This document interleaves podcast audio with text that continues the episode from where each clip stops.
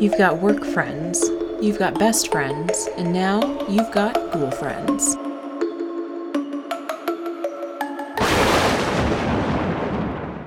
Don't be afraid. Hello, and welcome to your second mini episode of the Ghoul Friends podcast. I'm Celeste, And I'm Caitlin. and we're back. Here we are. We're here again. How you doing? It's good. It's nice and chilly. We've got some Yes. soup in the crock pot. Yeah, things are good. And do you want to tell them what major milestone in New England terms that we completed today? do you know them? Well, we like, you know, our house a chilly, like 55 to 60 degrees. yeah, pretty much. So we had three air conditioners like bumping all summer.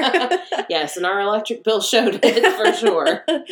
um, but we took all three out today. Yeah. The you know forecast looks like you know 50s to like low 60s is a high, and then obviously it gets super chilly. But I muscled all of them. Two You went to the basement and one went to the attic. You're a superhuman. I was, you know, I, I followed behind you with the cord. Yeah, my So back I is gonna be so pissed. Yeah, tomorrow. you're gonna be in some pain tomorrow, but you know, thank you for for doing it. I don't need no man. No, we don't. I even got the screen back in too. It took no cursing, no. It was very surprising. I expected a few fucks to fly through that process. The but screen flew out the window, and I had some magic hands and swooped it back up. I really wish it was like the NFL where they could replay the tape and you could watch it in slow motion because it was really impressive to see you like bumble it and then get it and bring it back in.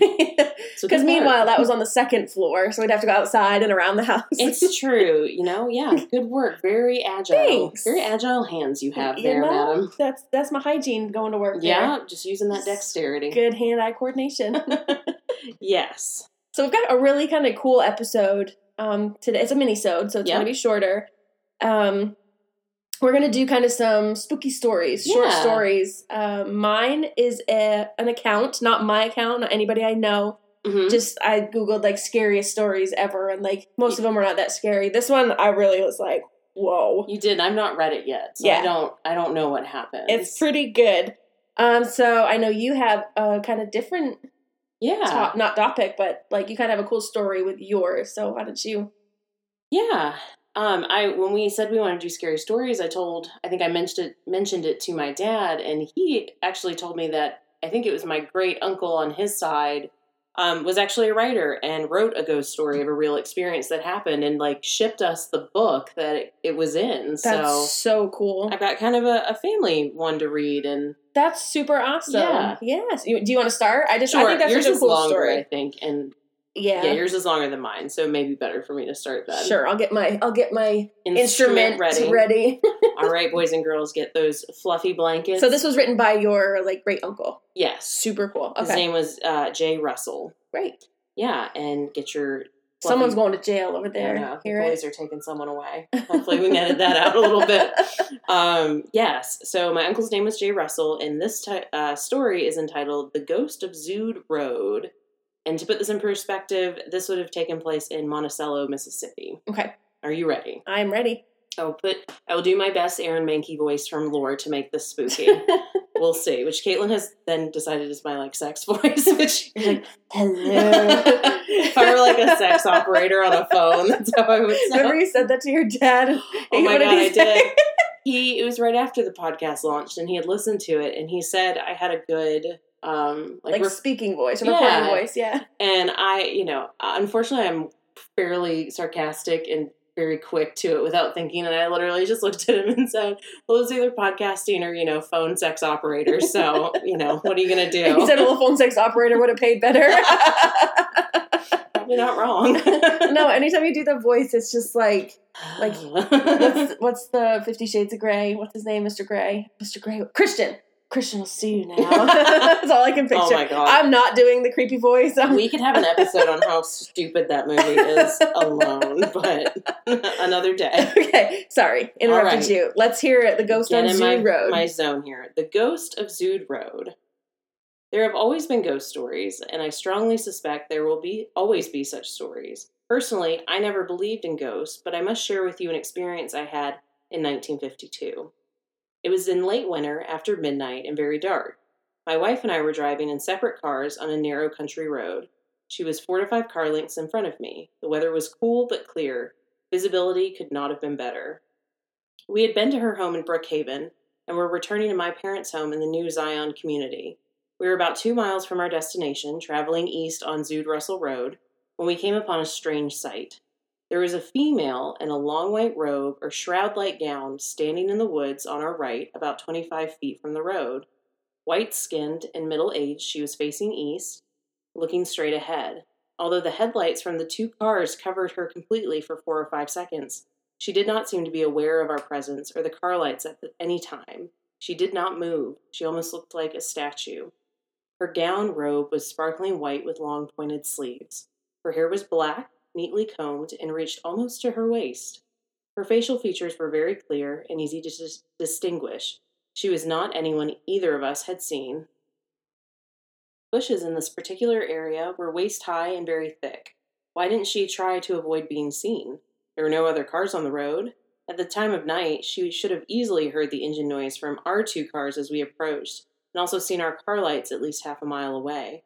Under these circumstances, it would appear she was not concerned about being seen. Neither of us stopped, nor did we give any thought to stopping. The nearest house is at least a 100 to a 150 yards away. When we arrived at my parents' home a few minutes later, my wife was almost in hysterics.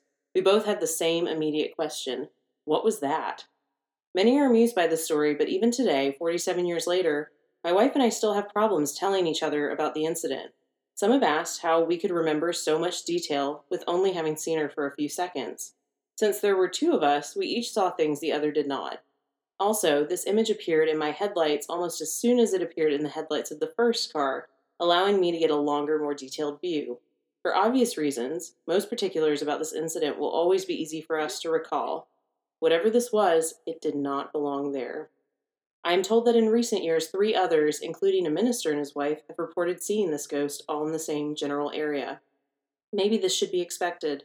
Since 1952, this road is frequently referred to by local residents as the Ghost Road. Ooh. And seen. and seen. Now, do you know if that's true? Like, did that really Yeah. happen? To, No, okay. my dad said this. He is talk. He had. I think he's passed away now. But right, but it's not he- fictional. That was No, like, no, really- this was a real experience that they had. And. Reading it, I was amazed by his level of detail. Yeah, Like he's a very factual writer, very to the Mhm. point. yeah. Um, but yeah, you imagine you just roll up and there's some bitch in a white gown with you know shimmery robes and Yeah, no, that's sleeves. crazy. It reminds me of the story. I think it was. I think it was our very first episode when I talked about the lady in white on on Route 26 Oh, in that's Oxford. right, That's like yeah. a. It's not called like the ghost road like that, but there's a lady that's seen that you know I talked about. But that's crazy. I'd be freaked the fuck out. I know, and it sounds like at least his wife was like she Yeah. was losing it by the time they got to that house. I think I would be too. yeah, absolutely, and just keep on driving. Don't mm, Don't don't stop. stop. Just get on out of there. yeah, no, that's crazy. That's Yeah. that's really good. That's really cool. That was like by It's your, cool. like, It's a family uncle. story. Yeah, Yeah. that's awesome. Mine is not, not at all. All right. This is from the interwebs. This is from the interwebs. All right, and this is a, a long one. It's it's not that long. I think it, it's it's like triple spaced. I want to make sure I can read each line real well. okay, so I'm gonna start. Okay. It says, "Growing up poor in the deep South meant sharing a lot with my little brother Ollie. Most often, we'd pass toys, clothes, and skin conditions between us. up until he was six, we even shared a bed. Neither of us were happy about that. It was my tenth birthday when that changed. I got one present that year, and it was a bed of my own. Ollie was jealous right away, and I could understand why. He had to keep that half broken down frame with the worn out mattress. The one I'd gotten wasn't much better, but not being broken and worn was enough. Sleeping apart was a great feeling. It was freedom. No longer would I have to suffer the sudden and inexplicable kicks to the stomach. No longer would I wake up with Ollie's foot pressed into my neck like he'd stepped on Dracula the night before. At least that's what I thought. Right away, right after I got the new bed, the shriek started. Mm. At first, I thought Ollie woke up in the middle of the night and screamed because he had gotten scared. Then the sound echoed through the tiny room again, and I knew it wasn't a normal cry. The room was always black as pitch after sunset. The one window we had was pressed against a long leaf pine, and even the biggest, brightest moon cast no light inside. The shriek just about drove me crazy. Every night, probably at the same exact time, these sharp yelps would knock me right out of my dreams. It wasn't my mom or dad yelling either. I knew what that sounded like, believe me. Most worrying of all was the fact I could never tell where it was coming from. It seemed completely random. One night it'd come from somewhere near the closet. Oh. The next it'd shoot out from a corner of the ceiling. Oh, oh. Any hope I'd have of having my own space would get dashed every time Ollie would silently slip into bed with me, shaking like crazy. He'd clasp onto me and wouldn't let go until it was almost daybreak. Most times I'd take his hand, tell him everything was going to be okay, that it'd be over by morning, but I was never really sure. One time the shriek started changing. At first it was only by small degrees, but eventually it took on the primal hooting sound of a primate calling out its fierce warning. I had to clasp pillows to my ears just to keep from going deaf.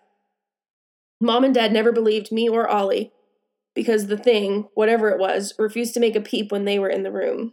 Apparently, they couldn't even hear it through the walls, even though it was damn sure loud enough.